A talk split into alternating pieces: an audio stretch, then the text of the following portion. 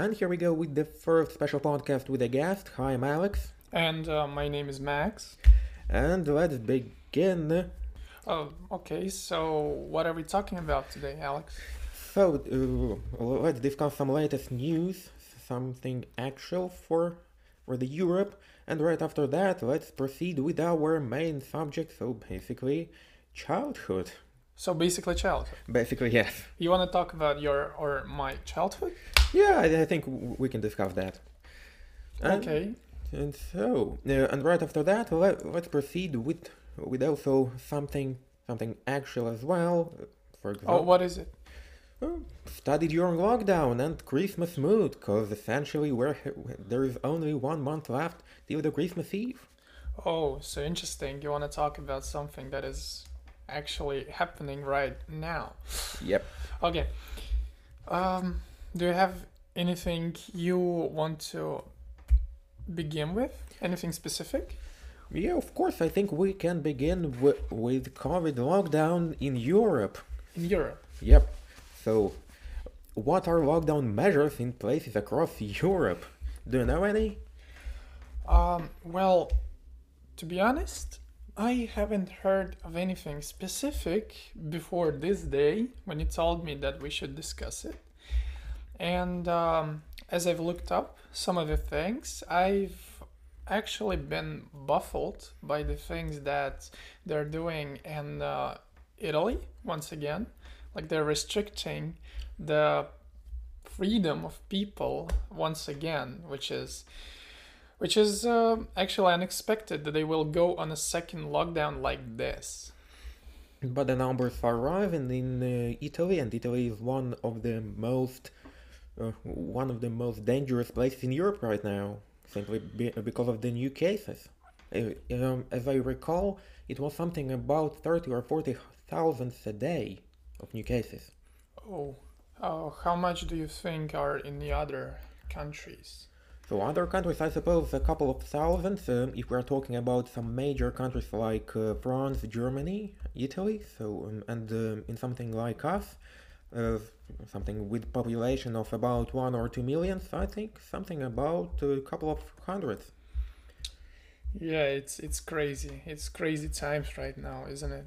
Yep, exactly, because uh, numbers are rising, but still, it's it, it's pretty funny uh, how numbers are rising, and uh, comparing to the first wave of the pandemic, nothing is uh, changing like so dramatic. Dramatic? Dramatically. Drama- dramatically, yeah. Okay. And uh, so, what are the measures that have been taken, and uh, what are the numbers in different countries? What do you know? So, um, as far as I know, so so France has gone to the second national lockdown, and the numbers in uh, in France aren't so great as, for example, in Italy or for or the same Russia, but still France is twenty two thousand a day, so mm, pretty much as well. And uh, what are the measure the measures they're taking to So- stop it? So they're gone to a national lockdown. So basically, non-essential shops, restaurants, bars, and so on are shut, but schools and crèches remain open. So how do you think will that work? It's interesting what they're doing. Basically, they're doing the same thing they've done on the first lockdown, except for the schools. Like it's now not as drac- draconic as it was, which is uh, interesting, right? Like in the first wave, they've been scared to, let's say, to death. and they actually restricted people like they did not allow people to exit their houses like for real but now they're doing like every every other country in Europe they're allowing for the kids to go to the schools and for people to work and um, well most other businesses they're allowed to remain opened i think it's um, it's an interesting take regarding the fact that they've remained open and they did not close like they did uh, because in the first wave they actually broken all of the freedom laws you can say all of the they restricted all of the freedom of their citizens, unlike France actually wants to do. But no, it's pretty freedom loving country. And right now they're like, okay, we understood our mistakes and we see that it's not working. Yeah, like people of our country, they do not like to be restricted, they like to be free. And so we do what we must, but right now we'll keep that in mind that we should not um, take freedom of our people away from them because we love freedom. Oh, okay, but still, uh, social gatherings are banned, so they're taking a, a little piece of freedom away. But how do you think? Will people get used to lockdown, um, at least once in a while? I think um, people will never get used to it because the times have changed.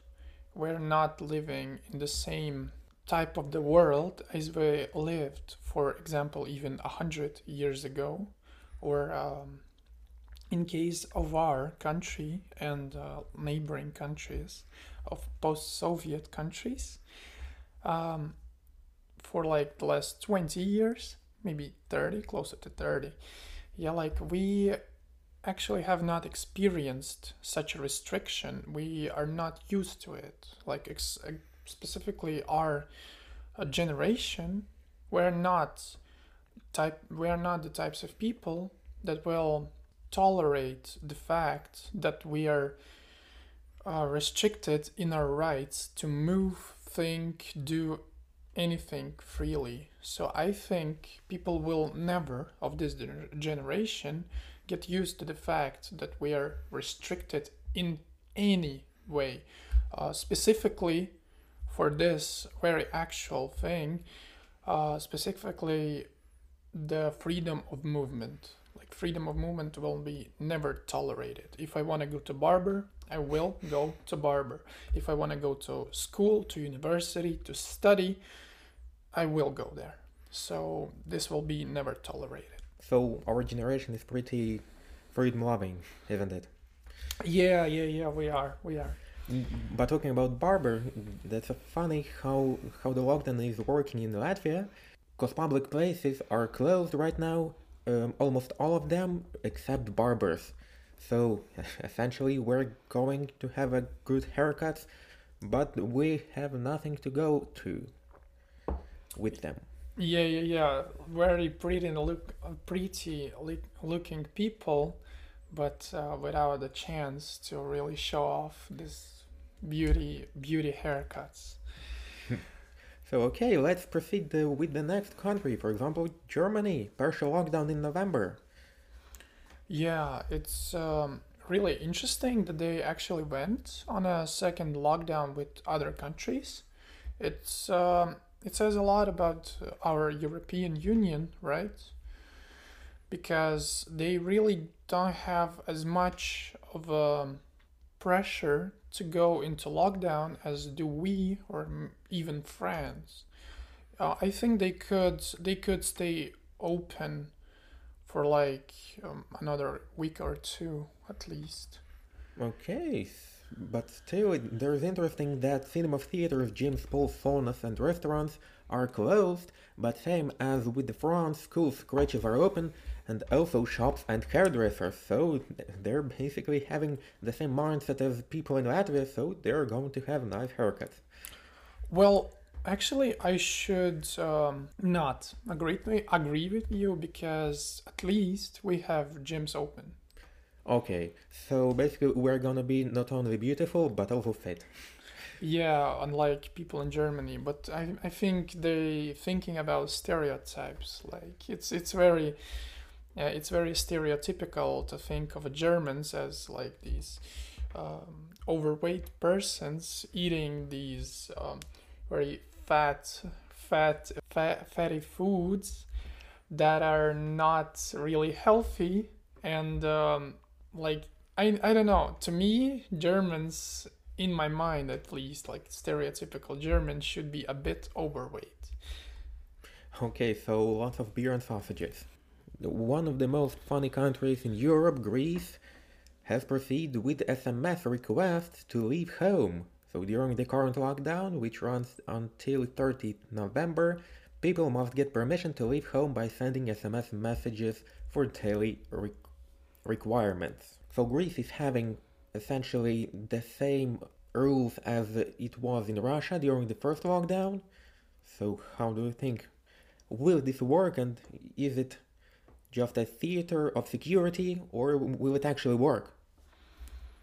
Well, you know, it's um, actually one of the most draconian, as I've stated, measures um, similar to France and most of the other countries. I think SMS requests are uh, very, very similar to the France's first lockdown measures. How they did not allow people to just freely exit from their homes and they and so they demanded from people to get these uh, cards or i mean like they more of a sheets of paper that allow you to exit from from your house. And i think it's very similar to what greece does right now from these sms requests. What do you think? It's it's similar? I suppose yeah. So breaking the constitutional rights of the citizens quite popular among the eastern countries you think Greece is an eastern country? Uh, kind of, yes. It's uh, one of the most closest to the Turkey, so the first eastern country we know of in Europe. Okay, okay, it's very interesting. Uh, but what do you think? Um, uh, not only Greece does that, but uh, other countries, uh, specifically even ours, they do not allow people to freely move around the city at least they demand for all of the public places to close after some certain time, like 9 to 10 to 11 uh, p.m. What do you think? Is it normal? Is it not even constitutional, but is it ethically normal and uh, even smart to ask people to not to do that? It's more constitutional than, for example, the same Greece or Russia who are restricting people's movement but the same Latvia, they are restricting for places to work, so they are working not with the people itself, but they are working with the intention of people to gather. So we still can gather mm, if we'd like, but uh, we don't have places where to, so essentially the result is the same, but only the methods vary, so our is more constitutional. Well, it's interesting, but you still have not answered it to me. Does it uh, make sense to not allow people to meet up with each other after like let's say 9 p.m i'd say um, it has a little bit of sense because uh, people's gathering uh, because right now if you'd like to socialize you can socialize using the same social media the same zoom skype and so on. But still people prefer to gather even in such an awful times when uh, it's a great risk of catching the covid well, it always was a risk. Always seeing some guy, dude, I don't know, your friend, close friend, um, after some time you have not seen them, you have not seen them, excuse me, you risk to, well, contract a disease from him. There is still a chance. Uh, at um, even at normal times, there was still that risk. Kind of, yeah. But right now we're having COVID panic, so governments are doing all they can just to calm people down, I'd say. So I think um, if uh, it will make someone feel more secure, let it be. And so, let's proceed with the next country, Italy. Red, orange, and green zones. This is interesting. This is interesting. Um, I think I've mentioned it. Uh, I don't know, uh, but uh, like they're doing just just exactly the same thing they've done on the first, on their first lockdown, on their first pandemic wave. That was interesting. But still, uh, Italy is one of the most, uh, one of the countries with the most amount of new cases per day. For example, for yesterday it was 37,000 of new cases, so it's pretty much. This is just the population of the small country of the Liechtenstein. This is this this is weird. Yes, also almost the the whole country, but also uh, Italians are very socialized people and they prefer mass gatherings, so it wa- it's logical that they're having such numbers.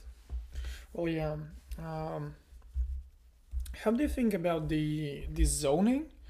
Uh, does it work? Does it make any sense to zone some most affected areas and um the least affected areas and separate them? Th- does it make any sense? It makes sense because um, it's one of the World Health Organization's recommendations um, according to any kind of pandemic or epidemic. So they're dividing territory in- into such zones in order to stop the spread of the virus, bacteria, or fungi. So if the World Health Organization does so, I suppose that Italy and other countries with the great amount of new cases per day can use that as well. Uh, for example, the same Milan, which is located in the north of the Italy, is uh, right now in the red zone simply because of the great amount of new cases per day. So they're closing everything they can. Okay, I think we should proceed because our Yeah. podcast is getting very grim. It's not it's not very great. I think we should uh, move on to the more interesting topic and more actual. Okay, let's let's move to something more fun than COVID pandemic. Yeah, what will what will be? Hmm, let's say PlayStation 5 launches in November, so basically PlayStation 5 has already has already launched in the United States and right now the first pre-orders are being completed. Oh, interesting. Uh, it's interesting that you've picked this topic because it fits into your previous podcast that I've listened to, and uh, actually I very liked it because it was interesting uh, of consumerism. Yeah. yeah, uh, I think you've mentioned in it that they are presenting their PS5 and or allowing their uh, product to be s- sold on the November or by the end of the November is because it's almost Christmas Eve and um, like in Black Friday and stuff, and so people will buy more of it, right? Yeah, um, exactly so.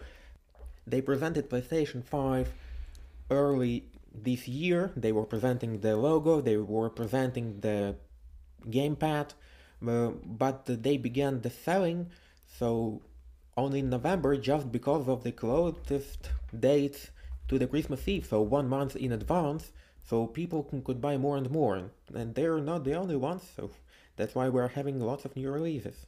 Uh, tell me, PlayStation 5 or PlayStation 5 Digital Edition? Okay, so PlayStation has two different variations, and I'd say that if you're going to buy the games as soon as they released, I'd say you'd go with the digital edition because um, there will now be discounts on the games as soon as they get released. But if you can wait for a month or two to get a used CD disc with the game, I'd say you'd go with non-digital edition because it costs only 100 euros or dollars more than a digital one. Oh, wait, why, why used one? Why used one?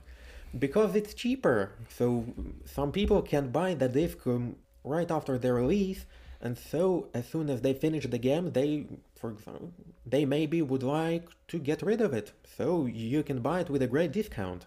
Oh, it's interesting. Uh, should I, if I choose to buy this version, should I search through the Facebook Marketplace for a new one, for a new game? I suppose yes, you, you can because a lot of people are selling their CD discs uh, over there. And also, let's not forget about Blu-ray, because uh, um, if you're having a, a nice TV set at home, so you maybe like to watch some Blu-ray movies over there, and the PlayStation will do the job for you. Yeah, it's one of the functions of the PC and also the all of the consoles, right? It's to watch the movies. Yes, as far as I remember, the PlayStation 2 or PlayStation 3 was actually used mostly as Blu-ray driver and not as a console, because it was one of the most cheapest Blu-ray drivers you can actually buy. You mean players? Players, yes, players. Oh, okay, okay, okay, I get it. So um, the PlayStation 3 was just folding as a Blu-ray player and not as a console in the first place. So it was just a funny story. Okay, I would like to know before we go on about your opinion on how it looks, on the looks, you know? Uh, I think everyone already has his opinion about how it looks or that he doesn't care about how it looks. But uh, let's just, for the perfectionism's sake, let's talk about it also. Okay. What do you think? Okay, so I think it looks uh, more futuristic, more more futuristic than uh, Tesla or something else, and I think that our houses and our homes are not ready for it in a point of designer's view. Because uh, if you're not living in something like uh, from the movie Tron or Cyberpunk, then uh, your house isn't ready. Because mostly we're having our houses decorated from IKEA, and IKEA mm, isn't just ready in designer's point of view. And that's why I suppose Xbox is more like current generation, and the PlayStation looks like more welcome from the future. You know what's interesting? I just realized that maybe uh, the style of uh, Tesla's Cybertruck, uh, the PS5 look, um, a little bit from the Samsung Fold, this futuristic look, this interesting, uh, we cannot understand uh, look. I don't know how to call it yet. Maybe in a couple of years they will come up with a term for it. Maybe it's the steampunk of today. Maybe it's um, something that uh, people are striving to, but we will never achieve this. Like, this is the steampunk of today. We will never see anything like this in the future that is actually working and it's maybe applicable, but in some products we will see this look as a as a striving passion towards this. Um, I don't know, steampunk of today. What do you think? I think, I suppose, yes. I suppose that we will not achieve this in the nearest future. This look. This look, yes. Um, and it's more like a fantasy. It's like fantasy that's gone too far and gets released. Yeah, yeah, yeah, yeah. Oh, okay. It's interesting. It's interesting that you agree with me. okay, uh, so um, do you want to very quickly discuss the characteristics and what do you think about them? So the characteristics are are pretty useful. Are they are they comparable with the PCs of today? The the cheaper PCs of today, like I don't know, PCs for like four hundred uh, euros. I suppose uh, in terms of CPU and GPU, yes, but in terms of SSD, PlayStation has gone too far because the speeds that they were presenting during one of their presentations, where they have described the, the, the SSDs and the speed of the PlayStation, is far from the top end. It's far, far. So it's it's worse. It's, Uh, is it worse? It's, um, it's better. It's much better. It's it's much better. Yeah. Okay, it's interesting. Uh, what do you think? Um, will it load the games faster, and is it relevant at all? Like to play the um, ever-loving Dark Souls uh, with it without it like loading for an hour? Um, I suppose it depends on the optimization because uh, if the game is really optimized for the PlayStation, as they were presenting, that uh, the loading screens will take just a second. But if the game will not be optimized, then I suppose that the loading screen will still appear, but it won't be it won't take so long to load. Okay. Uh, so I would suggest skip this part down. And uh, I think we should move to the actual topic of today because people that seen the thumbnail, uh, maybe if you load it to your YouTube Okay. and uh, the name of the podcast, they would want to hear about what's coming up next. So basically, childhood. Uh, yes, yes. So let's discuss the childhood.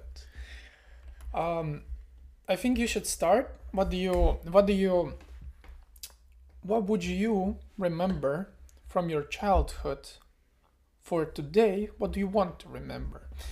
Uh, could you like start from the beginning? From the first days you actually can your, remember yourself. So the earliest I can remember myself, I, I suppose it's something like five or six years, and for some time I suppose that I remember even myself even younger, but uh, that was just uh, a trick of mine because I have seen the photo and I have imagined um, my point of view in this photo. I was uh, very little, and that's why I couldn't remember, but still.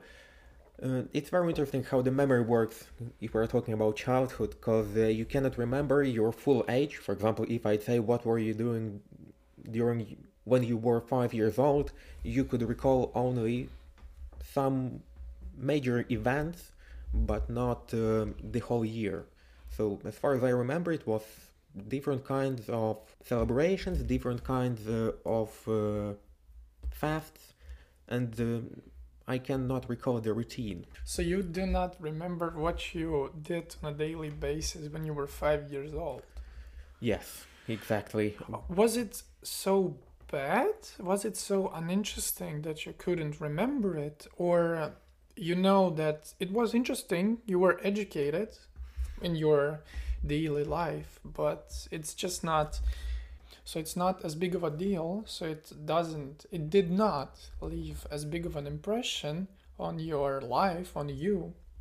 So you just forgot about it. So were you educated during your daily life or uh, just it's it's not as big of a deal to be educated in your just day-to-day life for you?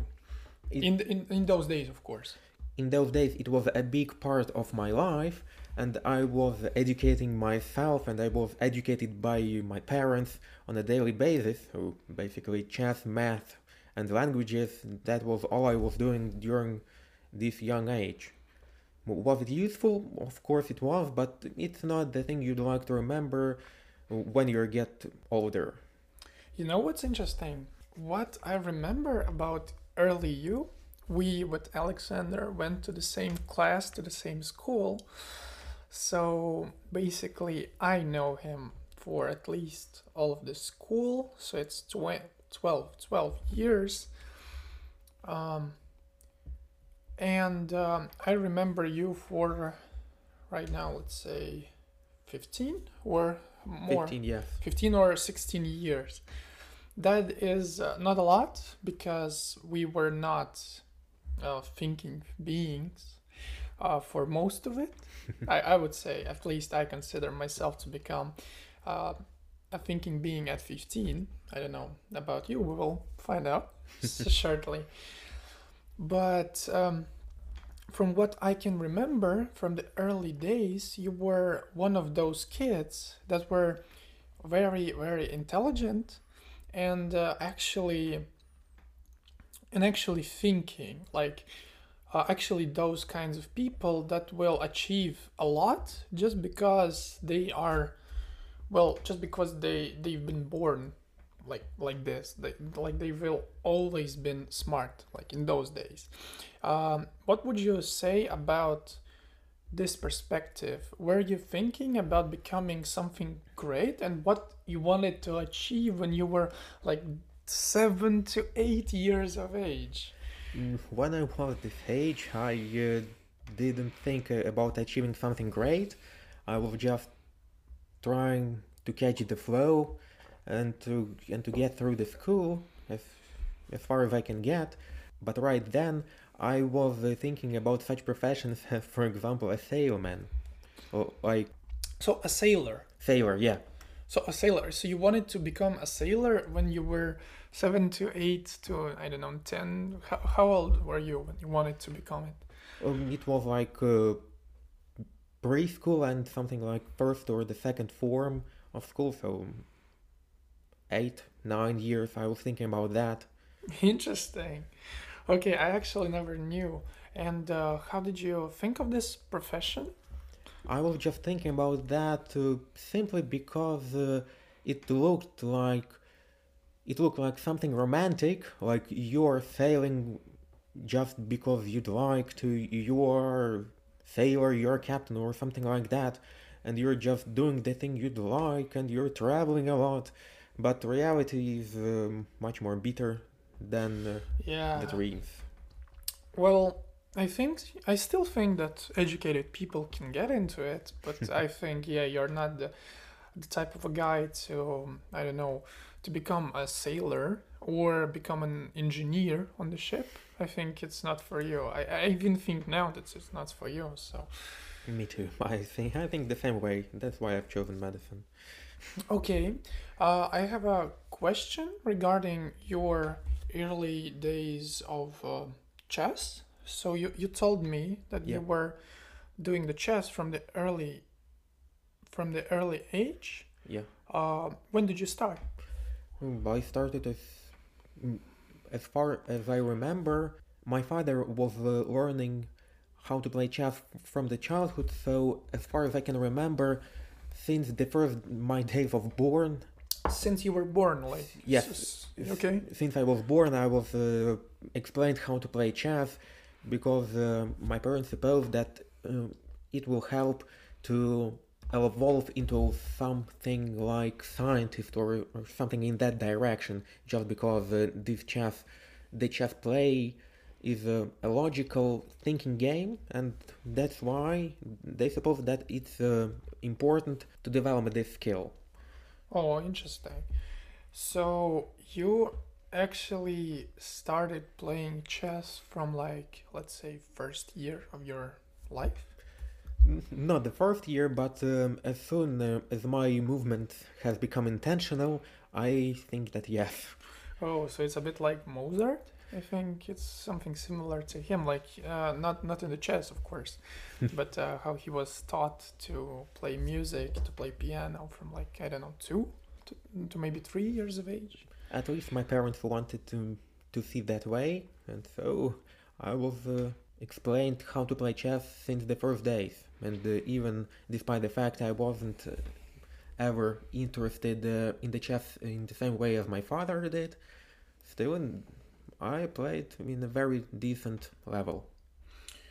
Yeah, I would never understand the passion of people to play chess, not because I am dumb or something, at least I do not consider myself to be very dumb, but I just could not find anything in chess to be like um, view changing, like perspective changing. Like it's not the game that will for me at least that will change your life that you will think differently. Like it's so complex it's so unique. Uh, to me it's always been a hobby.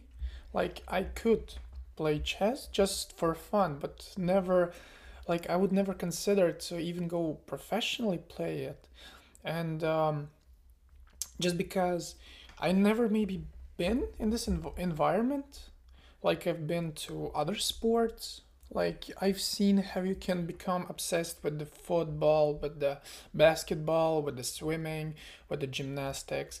Uh, I've seen it all. I mean, what I've seen, I've seen.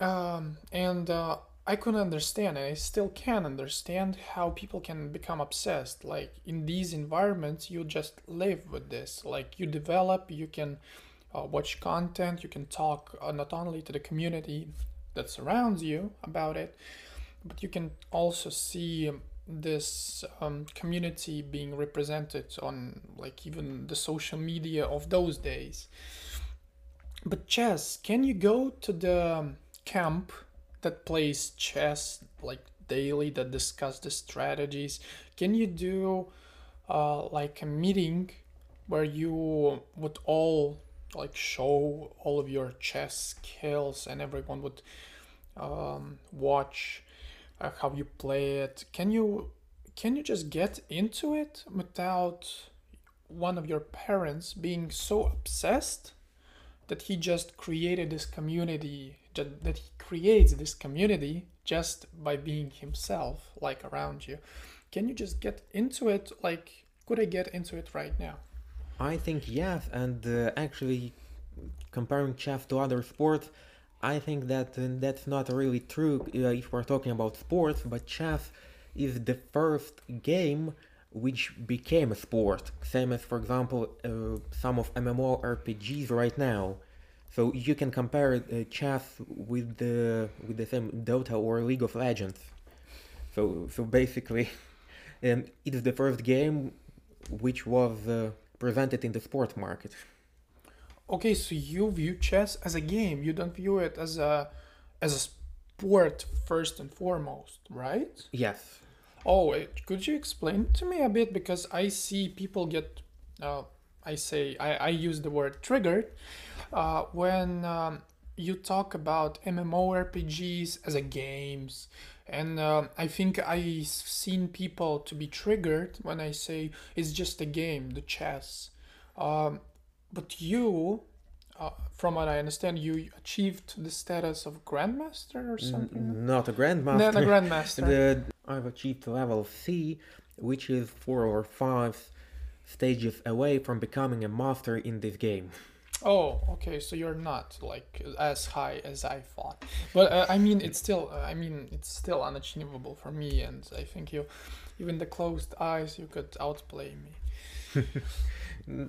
so why is it uh, a game first and foremost for you, and not a sport? Because for me, it's uh, it it's not an obsession as, for example, is for my father. I suppose it's just uh, a a funny way to spend your time, the same as playing the same MMORPGs, but but it's not uh, uh, such a sport because uh, uh, in order to become a sport, you should be really obsessed about it. The same um, the same thing is um, with all other classical sports.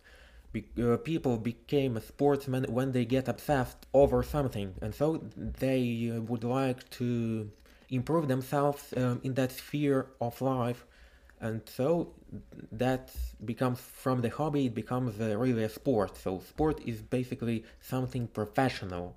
And i'm not the professional in, in uh, chess. So i find it uh, more like time spending activity. Wait so did i understand you correctly? You say it's a game first and foremost because you cannot become a professional at it just by being obsessed Am I am I right? This is this is how you. In order to become professional in the in the game, you should be obsessed over it. Uh, and if you are not obsessed, then it's just a game for you. Same as uh, it's just a game. It's just a hobby. Same as with uh, any other sport. For example, I'm running uh, on a weekly basis, but still, um, I'm not such a sportsman. I'm not professional in running because it's just a hobby for me. But if I get professional about it, if I get obsessed about it, I will become professional then. Oh, so you view it as a game because it's very subjective because you it's it's only for you the game, right? Yes. You're, yes. Okay, so exactly. you don't have any objective like uh, reasons why it's a game. Yeah, yes. exactly. Oh, okay. Okay, I see. I think we can move on okay. because I'm interested in a couple of things um, as well. Yep. Um, so, how was it in the school in those days? Like in the, I don't know, let's say to the fifth grade? To the fifth grade, I was obsessed with learning. And all I did uh, during my free time and during during the school days, all I was doing, I was studying, and I really liked it. I'd say because I liked getting new information.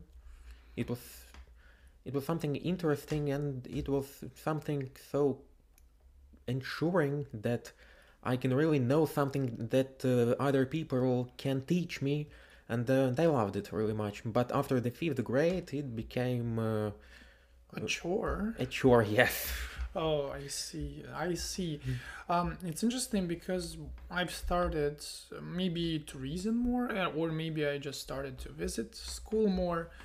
Um, but I noticed how you changed from this uh, person that really enjoys learning, or at least one of those people. You were one of those people that were really into learning, really into understanding, really into getting good marks, to this person that really tries to run away from the school, that tries to maybe try something new, that uh, tries to get into this into this company of cool kids.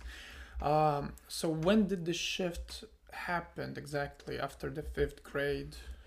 After the fifth grade. I think that uh, that shift uh, became after the fifth grade when I understood that you cannot know all the information in the world and you should specialize in something. You, you should choose your path and you cannot be specialized in uh, all of the spheres of life.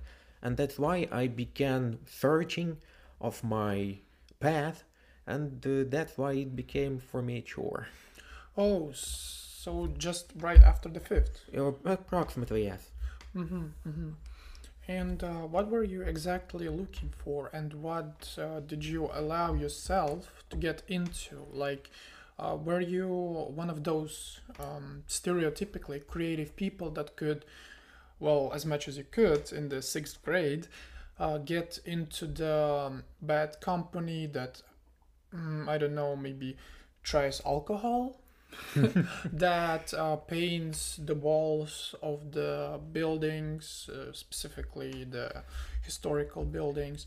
Like, uh, what was your uh, maybe boundary? Like, uh, what what was uh, when did you set the boundaries, and what were they? Like, what could you allow yourself to do or not to do? I was just trying some new information, and there was very strict boundaries around me which were built by my parents, and so um, I couldn't allow myself a lot of things simply because I was not allowed to do a lot of things. But uh, were you prepared to do all of those things you you were not allowed to do? Uh, I suppose no, because still the influence of parents during this age is very great, and that's why uh, the boundaries were set, and uh, I couldn't overstep it even uh, if I supposed I'd like to. And you adhered to all of them. Yeah. Like, yeah. Oh, yeah. Okay. So I just tried different different types of information in order to find my path. So were there any moments that you actually crossed the boundaries and you understood that, like for yourself, yeah, this time that, yeah, maybe I should go back to those boundaries. No, there wasn't such because um, I was never given a chance to overstep these boundaries. Okay, so what boundaries are we talking about? Like, what were you not allowed to do? For example, I had um, really limited uh, spare time, and uh, all the time after school I was spending just uh, on my way to ho- on my way home. What What was your typical day after school? Like, at what time did you end? Finish the school, and uh, how did it look for you before you went to sleep? For example, um, if we're talking about a typical day, so let's say I finish uh, school at uh, at 1 p.m. and so I have one hour on my uh, on my way home, and right after that I began doing my homework. And uh, actually, I didn't have so much of a f- spare time, free time, so not lots of time for hobbies. So everything was. How did you get home? By bus. By bus, so by yourself. Yeah. Mm-hmm. Or sometimes I um, had a walk home. So, sometimes I just liked walking long distances. It's still one of the things that uh, left from my childhood that I liked walking. Uh, so it's still in your life. Yes, I liked walking, and uh, when I'm meeting with some of my friends, even with you, especially with you, mm. we're walking a lot. Yeah, I've noticed it. I've noticed. Could you tell me how much time in the sixth grade you've spent uh, on the homework? Uh, on the homework, I didn't spend much time, but I spent all of the time at home. So. You did not spend a lot of time on homework? Mm, I suppose no, because the homework wasn't so tough.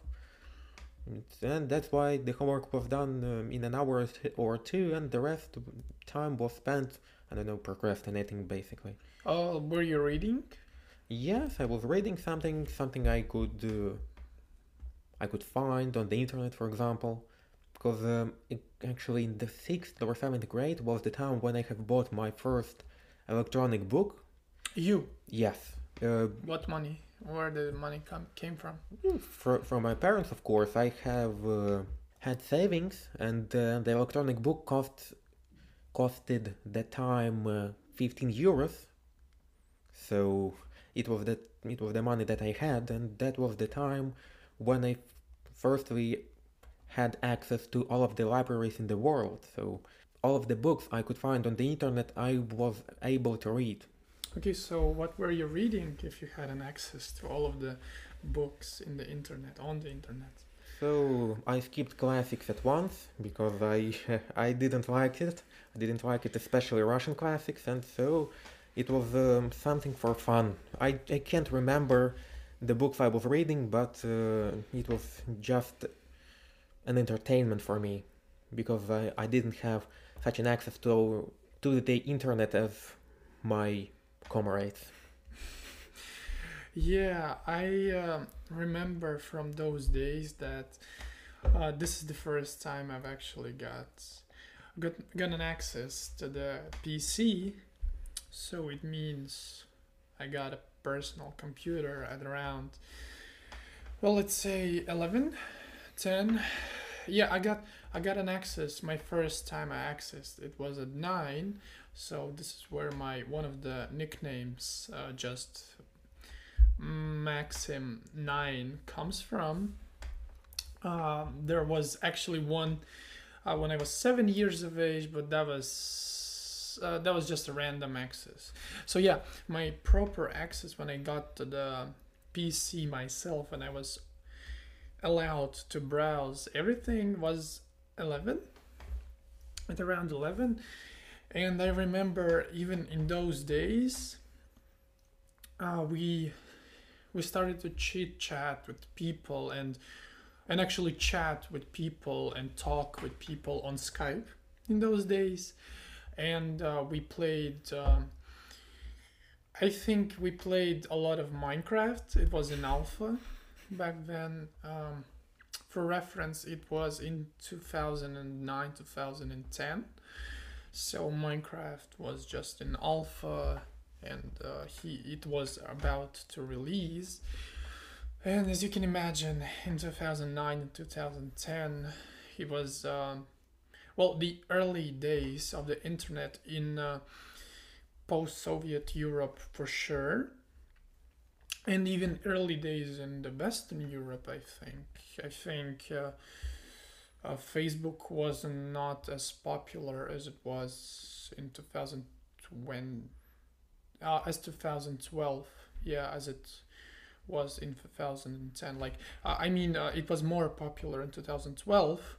Like, everyone had an account on Facebook in 2012 but in 2010, 2009, Facebook was still like in early days, I think.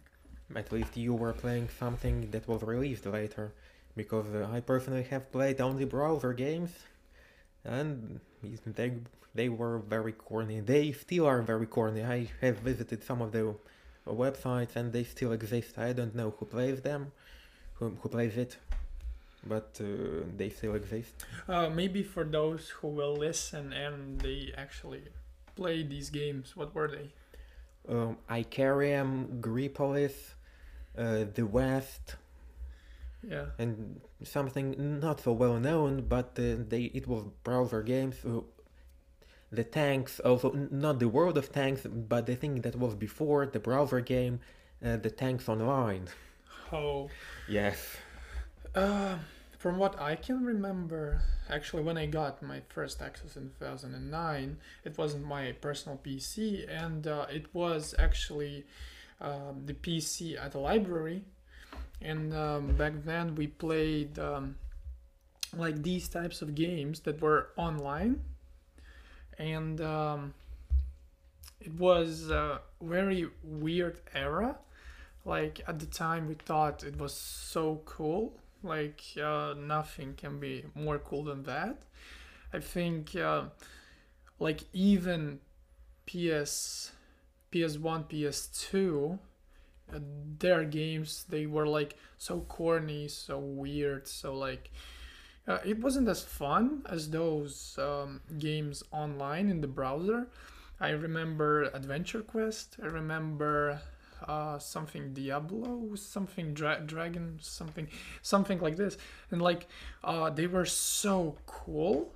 Like uh, there was so much uh, numbers. There were so many cool drawings. Like the animations in those games, there were terrible. There were none almost. Like I think uh, anyone, anyone who is doing uh, any web design or even IT or anything like that, they could uh, program like these games in like, uh, well, let's say a week, like easily, maybe even in a day if they have models for the characters. It was so basic, but it was like nothing of the sort. Like there, there was nothing. Like all of those games, 3D, yeah, in P- PS2, they were just so so undeveloped they there, there were just models yeah there was no no text no weight behind the movements and uh, in these games everything you did uh, you could see the actual outcome in numbers yeah like these numbers the introduction of so many numbers into the system it changed a lot like and i know that a lot of the RPG games that are on PC they came out like in the thousands, and uh, I can only imagine those people that got access to those, yeah, like even earlier than we did to our browser games. Like it was such a mind-shattering event. Like it's it's unimaginably good. Like you can use mathematics to entertain yourself like yeah it, it's so cool like it's still like it's still interesting because of this element of mathematics of so many numbers That's funny. uh, do, do you have the same experience? The the thing that I really liked about these games is actually the graphics because uh, I could uh, redraw it.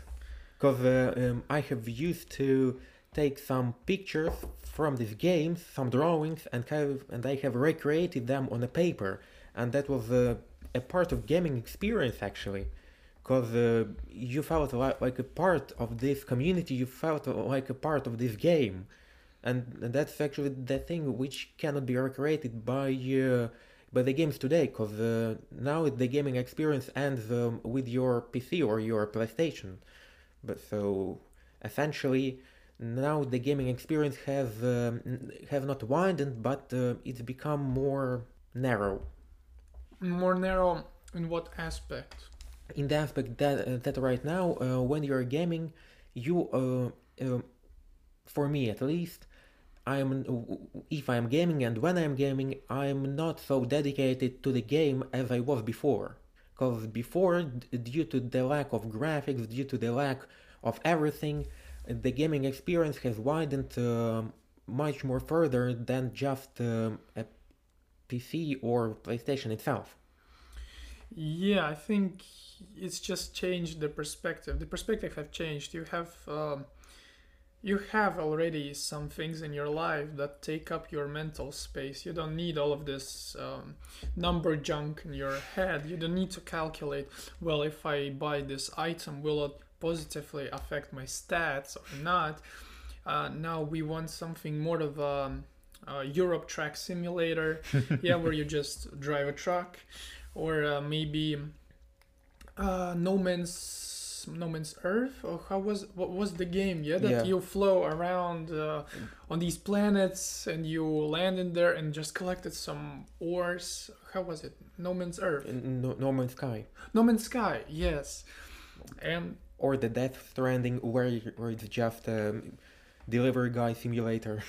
Yes, like um, you just want games like this, and maybe uh, this is why we see the rise in the in popularity of those games because like the people that grew up on these overstimulating games, like we just want to settle down and uh, and just relax. We don't need all of this, and uh, maybe Generation Alpha will grow up. Um, on this perspective that all of the games are over overstimulating and uh, only these uh, like uh, track simulator they are like these cool new types of games and maybe the next generation will be more calmer so you say that uh, for our generation, games are more like something meditative. A meditative, Yeah, yes, for sure. Like um we grew up on the games that very stimulated the brain. Like we be- we grew up being so uh, overstimulated in the on the games. Like games really uh, took up our mental space, and uh, I still think that um, unlike today's kids that have this uh, overstimulating YouTube, yeah, the games are still the prevalent part of life. And I think those people that will go on, like um, people that are like, I don't know, 9 to 10 years, uh, 11 years of age, uh, they will at some point um, discover these games yeah that are not as stimulating they are more relaxing and they will just and they will hone hone this uh, feeling yeah of being relaxed of being calm uh, because it's so indie it's so um, it's so out of the norm for them yeah like like these stimulating games were out of the norm for us. So J- they they will naturally more gravitate towards it yeah because the forbidden fruit is uh, sweeter. And um, maybe maybe not sure because uh, if you go on uh, youtube kids it's so much stimulation for the brain. But maybe the next generation will be a bit different. They won't be as expressive uh, at least uh, in our standards. Yeah they will be more closed up but they will be still as thinking. Yeah because uh, people that that play video games at an early age they for sure are more uh, more thinking more creative thinking even so i think there will be an interesting change in perspective and we should just expect it to happen So okay, well, let's proceed. I think to the next topic. uh, what would you like to talk about Oh, I don't know. Let's say today's dreams. today's dreams Yes, um, what are your dreams my dreams are pretty, pretty simple. Just to to graduate from a university and to get that uh, MD degree. md degree Yes. it's so it's so simple but yet so tough to achieve Yes. Uh, how do you view it? MD is a hard degree to achieve, or is it, or is it just built to be so tough? I suppose um, historically it was very tough to become an MD, and after that, both history and uh, new technologies have has uh, merged, and they have evolved um, into what we have right now. What do you have right now? Right now, we're having uh, a really tough study with the mixture of new technologies and with the mixture of uh, the whole scientific results we are having as uh, As we develop. as we develop. Yeah. Oh, oh, I see. Do you think um, the technology makes it tough to become an MD? Like we can, uh, we can say more precise things. We shouldn't be as way vague as um, previous generations were. Like we have to s- state precisely uh, how much liters does the heart pump, for example, or um, maybe we should calculate how much precisely oxygen is being used up or uh, something else makes it more difficult so right now than it was before I suppose that uh, the complexity of today's science and the complexity of medicine, because medicine is a mixture of biology, chemistry, a little bit of physics, a little bit of uh, thermodynamics, mechanics, and so on and so on.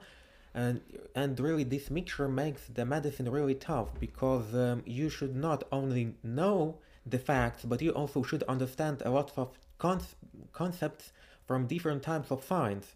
And so this mixture makes this uh, the medical science really tough. But we shouldn't know them as deeply as a biologist, chemist, or a physic physicist would know them. Like these concepts, like we would take them for granted mostly.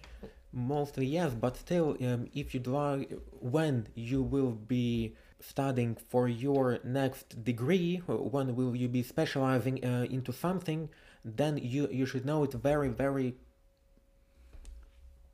Deeply. deeply. Yes, and and so the today science has made uh, the medicine really tough because it is evolving and it is evolving in all spheres. Do you think uh, studying medicine is for everybody or is it not?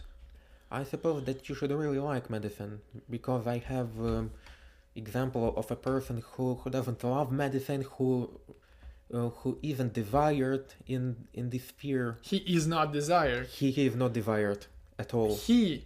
Ha, ha, what? Why? Not uh, like it's not that um, he doesn't desire this place in this industry, but this industry doesn't desire him yes to be a part of it. Why? How, because because this person um, he doesn't he, he doesn't love what what he would do. And and I suppose that he he would like to do something else. I know that he would like to do something else. And that medicine uh, isn't just for everybody. And the, and it isn't for him as well. Because um, you should be um, really passionate um, about the thing you do. And so his uh, peers and his um, professors they notice it and reject him in that sense. Kind of yes, and and that's why so it leads us to the result that medicine isn't for everybody. Because it's a tough uh, path to choose, and you should choose it wisely. Do you have any other dreams except of becoming uh, an MD? Because uh, at one one day you will achieve this dream, and uh, then it's not a dream anymore. So, uh, do you have anything else, or is this the sole factor that uh, motivates you?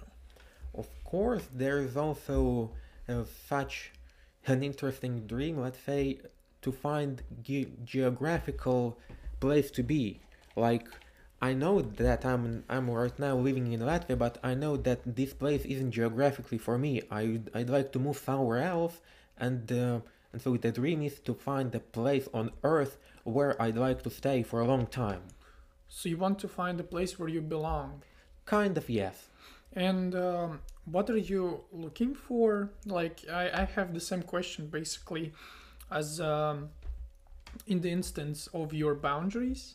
Like, uh, what are the boundaries uh, you're ready to you're ready to get into, and um, really like what what are you looking for? What what is it?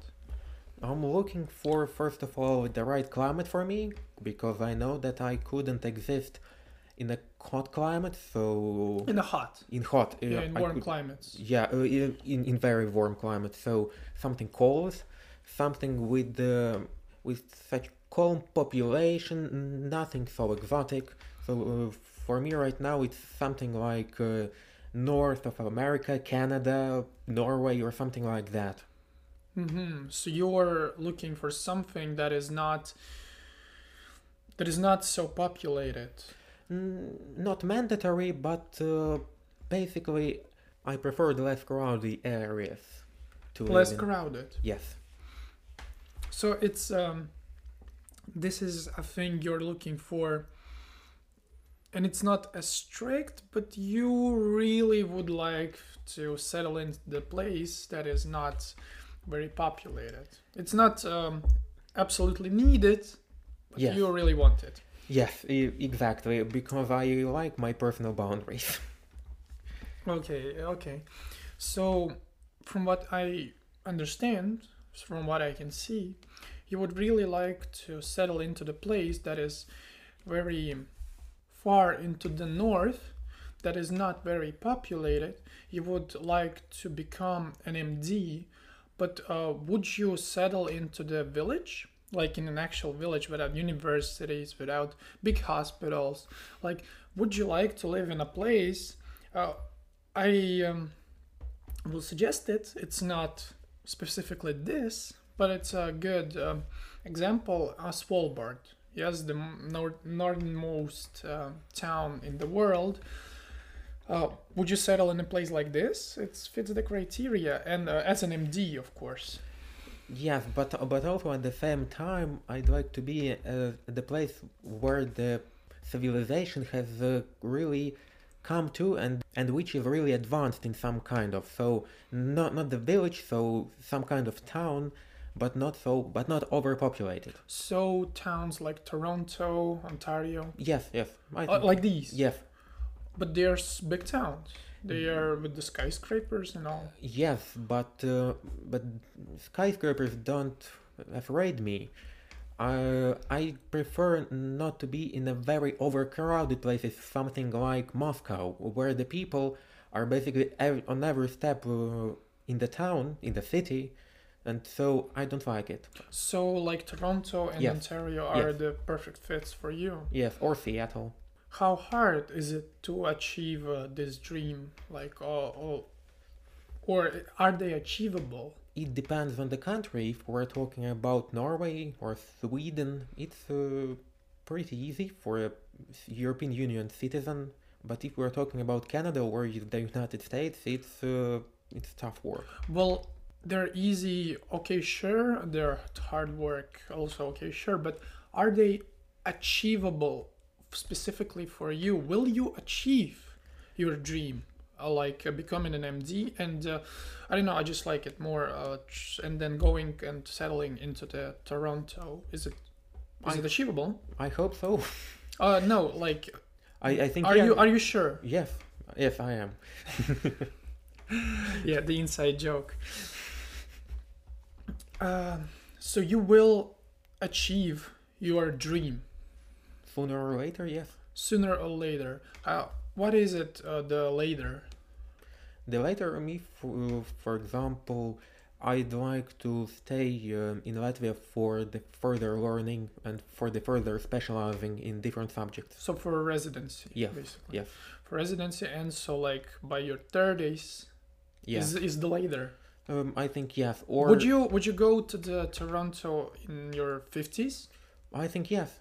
You would. Yes, um, it it depends uh, on the sphere of medicine I'd like to choose, because right now um, all of this, um, all of it, uh, are located around the brain, around the human's brain, but on different aspects.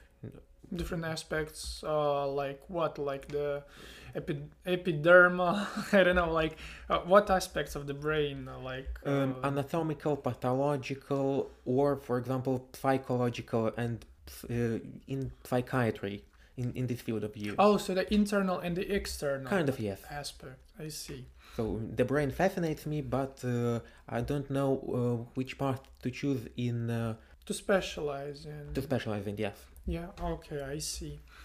So then uh, what is the sooner? Like what is the soonest you would be ready to well let's say let's say you got um, even now yeah even if you choose right now like if you got an opportunity to further to go further study to continue your studies in medicine in toronto um, at what time or at what year or when would you be ready the soonest to go to toronto The soonest uh, in a couple of months. in a couple of months Yes. So if somebody from your listeners or maybe from the social media would write you and say, "Hi, I am um, the representative of the University of Toronto, and uh, he would suggest to you to take a scholarship and travel to the Toronto to continue your studies in medicine in there." So you say to me that you would take this chance. Yeah, I do. Okay. Um, what is stopping you from uh, doing this right now? Right now the financial state because uh, the moving to the other country especially if we're talking about north america it will cost a lot. And so the financial aspect is very important. And uh, also for now i'm not very sure about my knowledges. Your knowledge overall. yes. And so I, I should research more in different spheres I think we can uh, move to the next topic. yeah sure Um, so regarding your videos, yeah um, you know this there there exists this uh, kind of genre on YouTube and uh, in the social media of uh, overproductive people. yes Instagram community Yes. Uh, people like this, what they like to do, they um, they show this um, kind of living, this way of living, that is not achievable to most of us. And uh, I'm not saying uh, the motivational problem. Yeah, like mm, like motivation is the problem. Yeah, why we cannot live like this. They're showing the kind of way of living that is really not practical to live like for example they were they would um, very oftenly show how they wake up every day at i don't know crazy crazy times like 4 5 6 a.m even in the ho- on the holidays. Like uh, how they would study for like i don't know five hours non-stop. Like like crazy crazy crazy amounts of time and um, they would show show how they exercise every day. Like they would show how they read books even when they've studied all of the all all the day. They would show how they effectively cut and um, like prepare videos for the next day. Like they will they will show just something that our brains are not uh, capable to do really like for when you're talking about toxic productivity. Yes exactly like this is generally yeah this is what i wanted to say like th- this is just toxic. And uh, in one of your videos what i specifically specifically wanted to discuss is um, there is a moment or um, you're showing how you're waking up at 5 a.m. on the July of 30th. Yeah. So it's even before the school, the university Yeah. lecture lectures have started. Uh, why? And uh, did you wake up today at 5 a.m.? Mm, I wake up almost every day at 5 a.m. Uh, and uh, it's simply because I like the mornings. I like to study during the mornings uh, while while other people are sleeping because right then I can really feel that I, I can be uh, more productive than uh, during the days off. And um, the productivity is it needed? Do you need this productivity in your in the days that you are not working or studying? Actually, yes, because it gives me the feeling of uh, of being something special, something more than usual, and uh, I suppose that uh, the same feeling is uh, felt by other people from the same Studygram community or something like that, because people w- uh, want more more hours uh, in the in a day, and so um, by waking up at crazy times, something like 5 a.m., they make this time possible f- for them to use. So it's it's available. You're just um, making more time in a day. Yes. Uh, so in this video, what you're doing next is you're meditating. Yeah. Are you still meditating? Have you meditated today? Yes, exactly. You've meditated. Yes, in the morning I begin the morning with the with a bottle of water and meditation. Uh, did your meditating skills have improved since you started? You definitely because right now it's uh, much easier uh, to get concentrated um, on the breath work and not to get uh, lost somewhere in your brain. So what you're doing next next in the video, you're journaling. Uh, Yeah. Why do you journal? because it's the way to uh, to express um, on the paper because um, it, it's the way uh, to leave um, the physical trace of your thoughts in the physical world and not just simply in your brain Oh, just to see how you're, uh, like to see these traces, yeah, of your thinking. So you thought of one thing and associate it with the other, and you just want to see. yes and uh, exactly the thing that um, y- that you can uh, later return to it and to s- and to look for for something in your brain on the physical paper is just um, very relaxing Could you give me an example of you journaling? What are the thoughts? And what would you like to see between these thoughts? Or how do you associate them? Uh, for example, uh, my all my attitude towards uh, somebody. Uh, give me an example. Uh, f- uh, for example, uh, my my attitude towards the, uh, my course mates. Uh, it sometimes it's really complex. I I both like and dislike them at the same time. I may like and dislike them, and so essentially by uh, by putting the thoughts on the paper, I can understand what I really feel and uh, and what is really useful and what should I leave and what uh, should I not leave. So basically, you're weighting, weighting uh, pluses and minuses. Kind of yes. and uh, just uh, when you see that pluses dominate you just uh, swipe away all of the minuses and by that you're leaving all of the pluses yeah because they overweight Kind of yes. what is your today's daily highlight Today is mm, writing a podcast. today is the writing a Uh, podcast Yes, re- record. uh what will be oh no let's say what was your yesterday's daily highlight To pass colloquium in microbiology. have you passed Uh, I have written it, and I don't know if uh, if I have passed. do you still run daily Not daily, but weekly. but weekly Yes, how much do you run at what time uh, around five kilometers per day, uh, per week. per week and Per uh, week, yeah. in what time Um, usually in the evenings, because in the in the mornings I like to work more. what did change you haven't been like this all of your life right? Do i understand Yes. correctly? Yes. Uh, what have changed since you implemented this technique of uh, of living like living um, by thinking?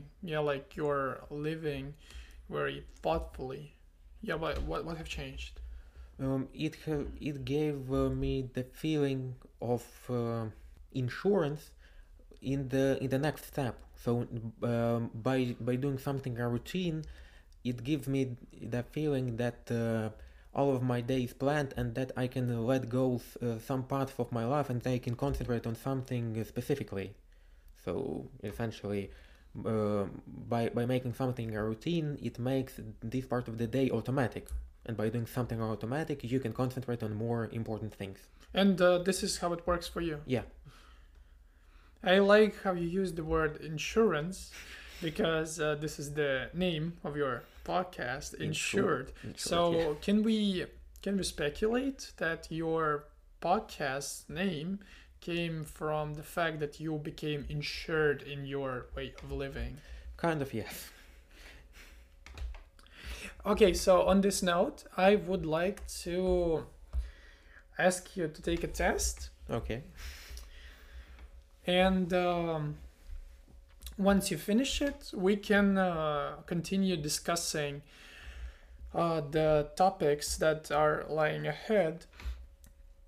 And uh, for those of you who are interested in what we have talked about, it's uh, one of the Alex's videos on his YouTube channel uh, called uh, Productive One Day Routine During the Days Off and um, it's uh, actually one of your most popular videos. Uh, it's interesting, right? Uh, Have you expected it? no i don't yeah.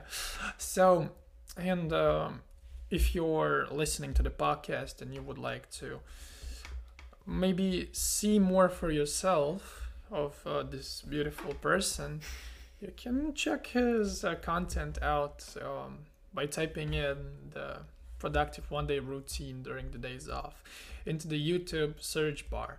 And uh, we'll take the test. Yep, sure. And um, we've passed the test. Uh, I mean, the Alex has passed the test. And uh, for those of you who will be interested in uh, trying out this test for yourself, um, where will you leave the li- link for the test? Mm, I think in Instagram, also in short, in point shur dot ed. Yes, and uh, will you leave it uh, in YouTube or will it not be uploaded to YouTube? Mm, I suppose not. Okay, so you will leave uh, the link to the to the test on your Instagram. Yep. So this is the chance for you to subscribe to Alex's Instagram, uh, which you will find where. Well, can they find the Instagram? I'm on the YouTube channel in the description boxes. So go to the Alex's um, YouTube, which is um, Alexander, sure.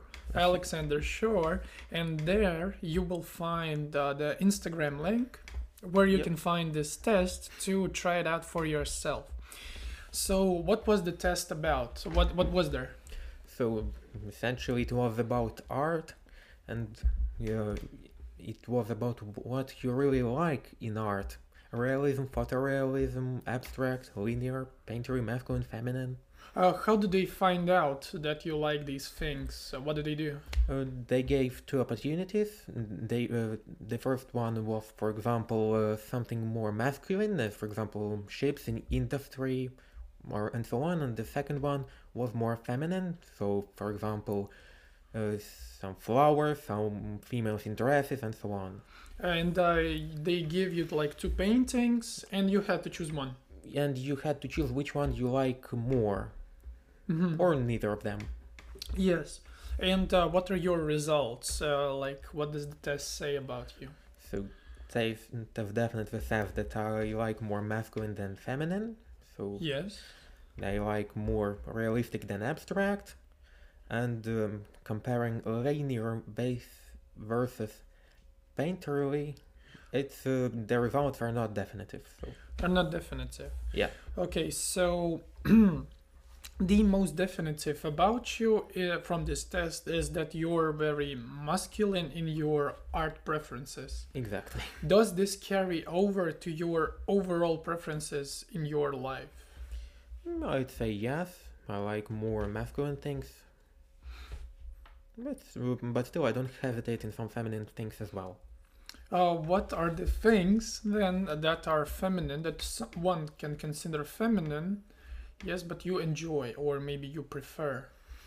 Mm, For example, um, I prefer, uh, let's say, some uh, line art or some line art tattoos, which are considered more feminine. I, I wouldn't like them. I, I wouldn't like to have them, but but I really like and enjoy uh, seeing them. For example, in the same Instagram account.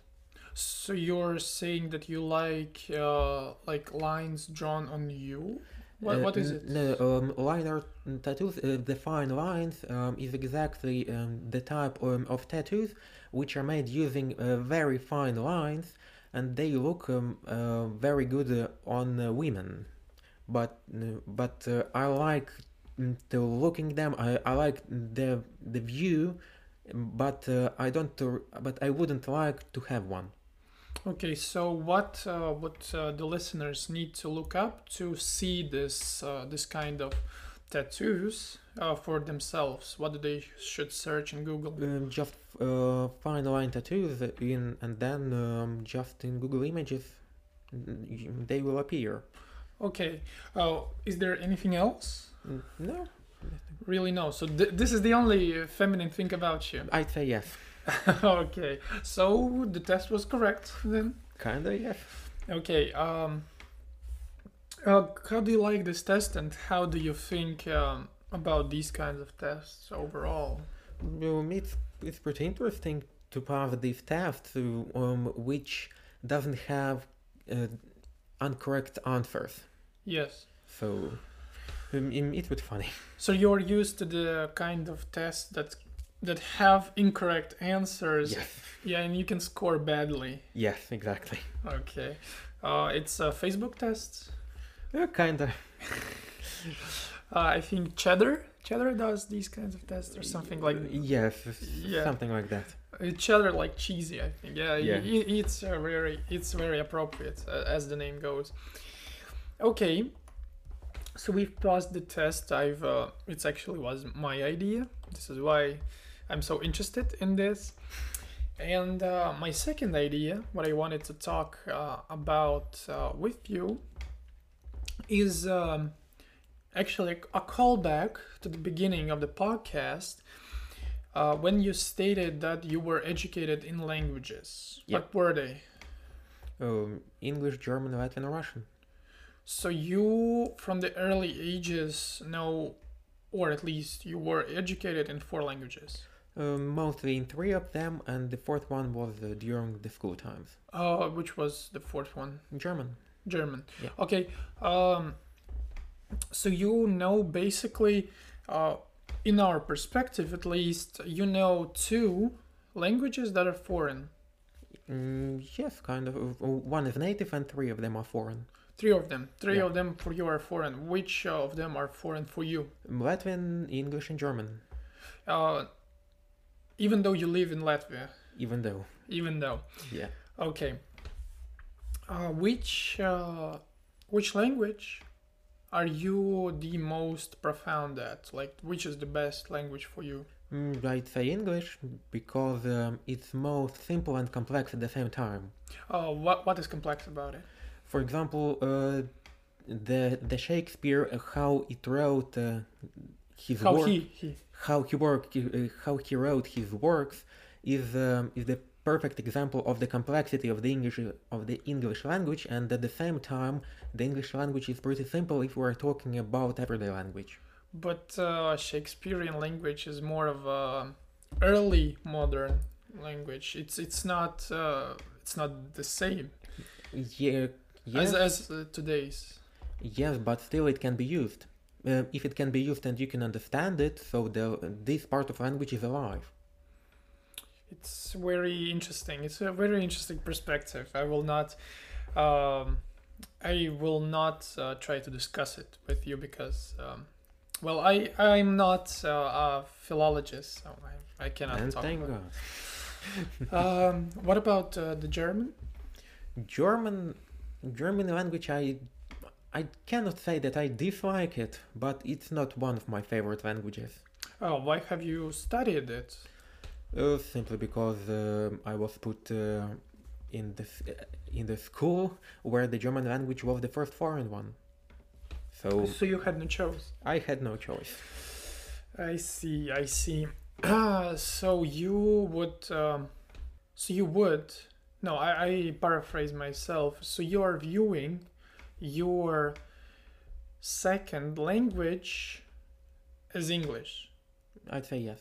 And uh, what about the German and Latvian? Which uh, which of those is uh, Closer. is more? Yeah, it's more appealing to you. Mm, Latvian.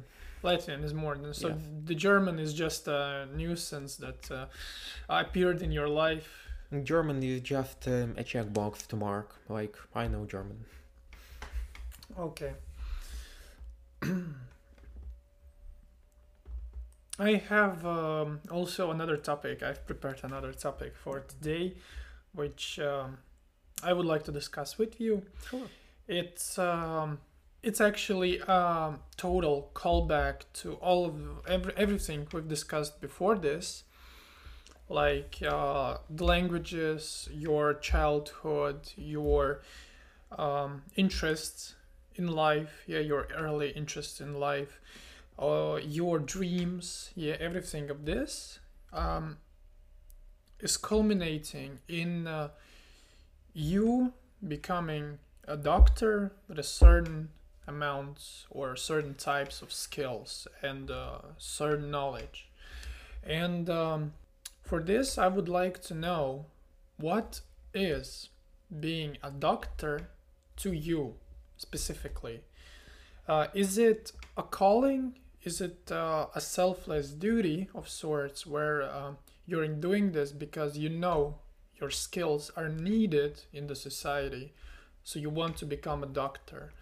or maybe it's uh, for the personal gain like um, for your whole life you lived miserably uh, i don't know for what reason specifically but um, you just understand that uh, being a doctor is a status first and foremost for you and so it brings not only the social wealth yeah in in all of the asp- aspects yeah like material like uh, like social acceptance like uh, the social wealth yeah so it's a personal gain for you. You're gaining. You're just doing this because you're uh, this schemer who really thinks about every decision he makes. Or is that a weighted decision that you made that you just yeah i see that i am good at this this this and this.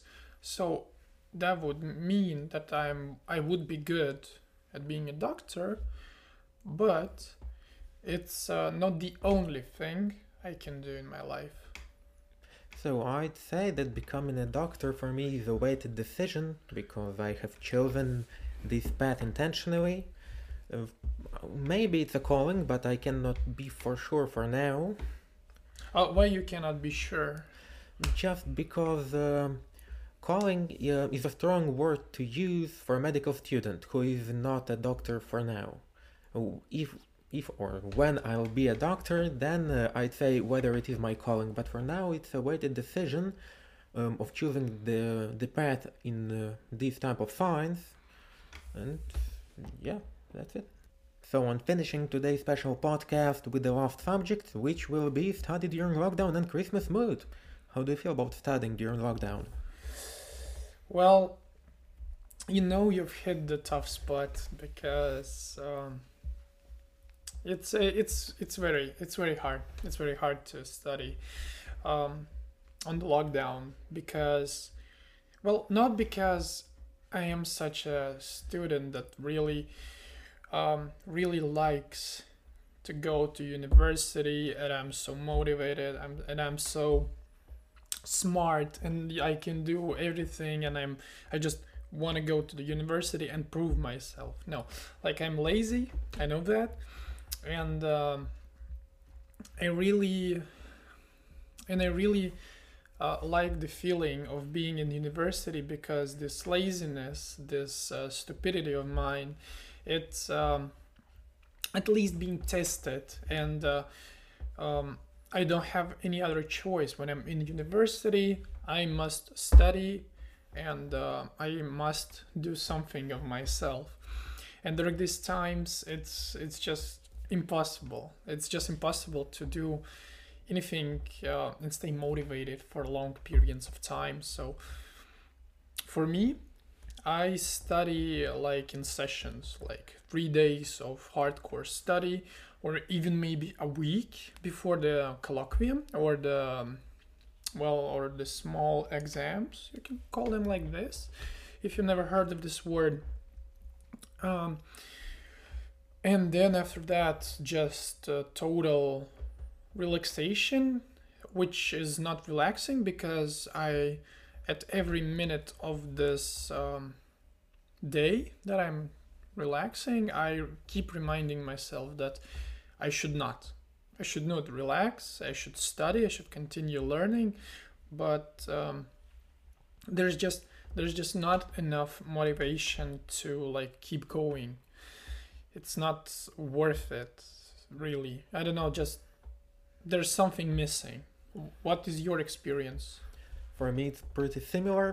mm, As I was mentioning before in my previous episodes of the podcast, that it's really difficult to study, to, to both study and relax in the same room. And uh, I find it um, um, really interesting experience, which I uh, wouldn't like live through again in my further life. Yeah.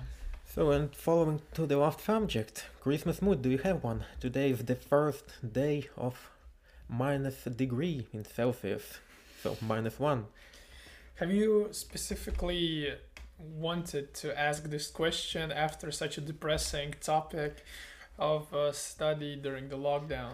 Of course, yeah, and keeping in mind that uh, supposedly the next special episode will be very close to the Christmas Eve. Uh,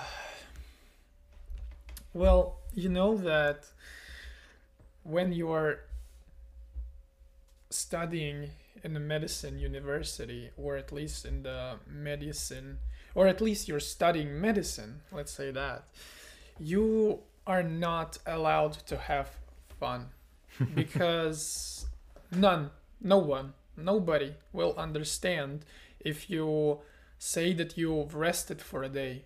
Like, we will try, like, uh, all of your peers will try to understand you. They will try to be em- emphatic, empathic about it. But um, in all actuality, everyone will despise that you rested. Everyone would get uh, so aggravated because they did not allow themselves to have this one day of rest, and you did. And um, it's um, not uh, because uh, medical community is toxic. It's not because of this. No, uh, it, it is, but it's not uh, the reason why people will get mad at you because you've rested for a day. No, just everyone understands how important it is to repeat uh, the same information daily, how important it is to be prepared for every session. Because um, if you're not prepared, like uh, everyone will remind you how in future you must be prepared at all times like like and it's understandable in a sense. So and during this time of uh, lockdown of uh, loss of the motivation of um, such a procrastinating at such a procrastinating time you just daily remind yourself that you have to study and uh, there's just no time to think about christmas. Just um, i'm not saying it to maybe brag for some people or even to maybe uh, cry about it necessarily. It's just that there's no way we can experience Christmas being a medical student, like at these times, because I can imagine myself learning in advance, yeah, if it was a normal year, but uh, not not this year, not in this situation, because I'm resting so much that uh, holidays are not achievable for me. Uh, what is your experience?